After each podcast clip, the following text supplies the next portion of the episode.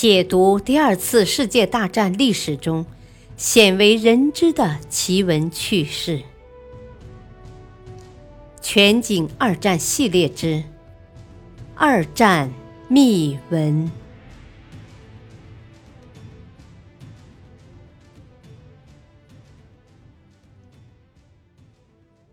第十一章：研制原子弹的前前后后。第四集：日本自尝苦果之一。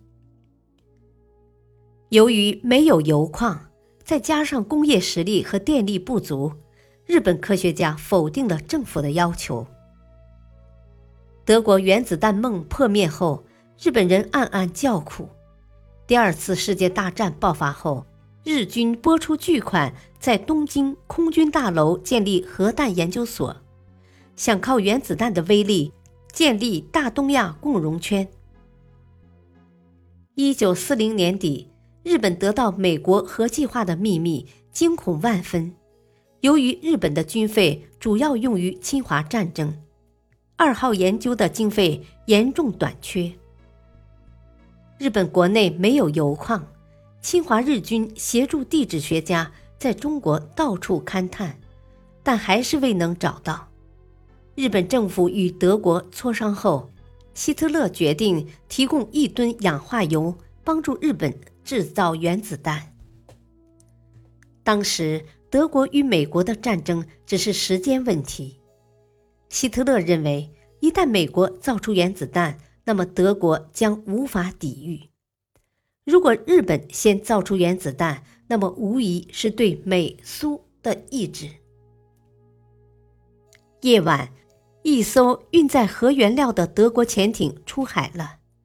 日本政府接到德国政府的密电，随时准备接货。美太平洋舰队得知了这个情报，在德潜艇必经之路马来亚近岸设伏，等待德潜艇的出现。九时二十七分，德潜艇关闭了无线电，但动力系统是无法关闭的。美国海军的声纳兵发现了潜艇，很快。多枚深水炸弹投向德潜艇，爆炸激起巨大的水柱，一吨油矿随德潜艇沉入了海底。无奈之下，日本政府又在中国的东北地区以及蒙古等地寻找油矿，从这些地方搜集的油数量太少，日本的二号研究无法取得进展。日本的另一大困难是电力不足，制造原子弹需要长期消耗日本三分之一的发电量，这是日本无法承受的。自一九四三年起，美军在太平洋战场发动大反攻，日军节节败退。东条英机命令有关部门加紧制造原子弹，并保证供应财力、原料和人力。一九四三年七月，日本物理学家制定了计划，准备用热扩散法分离铀。一九四五年，美国空军轰炸日本东京，日本空军总部作为军事目标，遭到美军持续的大规模的轰炸。二号研究所在的四十九号楼也陷入火海中，研究资料被付之一炬。为了迅速结束战争，美国陆军参谋长马歇尔和陆军部长史丁生制定了征服日本的计划，即除了投放已生产的两颗原子弹外，将再生产出九颗原子弹支援登陆作战，以减少美军人员伤亡。从七月二十七日至八月一日。美军的航空队向日本各大城市上空散发一百多万张传单和三百多万张波茨坦公告。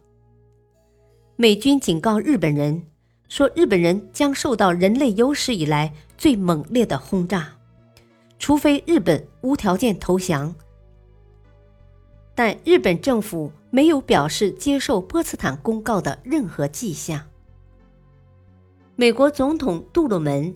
决定使用刚刚研制成功的原子弹，阿诺德虽然参加制定了用原子弹轰炸日本的计划和选择打击目标的工作，但他不同意对日本使用原子弹，因为日本战败已成定局，使用空军进行常规轰炸就能结束战争，扔原子弹完全没有必要。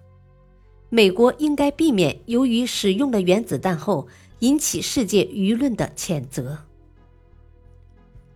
阿诺德再清楚不过的是，如果使用原子弹，那时候将不是某片市区变成火海，而是整个城市会在瞬间化为灰烬。使用如此残酷的武器，苏联将怎样看待美国？世界各国？将怎样看待美国？感谢收听，下期继续播讲日本自尝苦果。敬请收听，再会。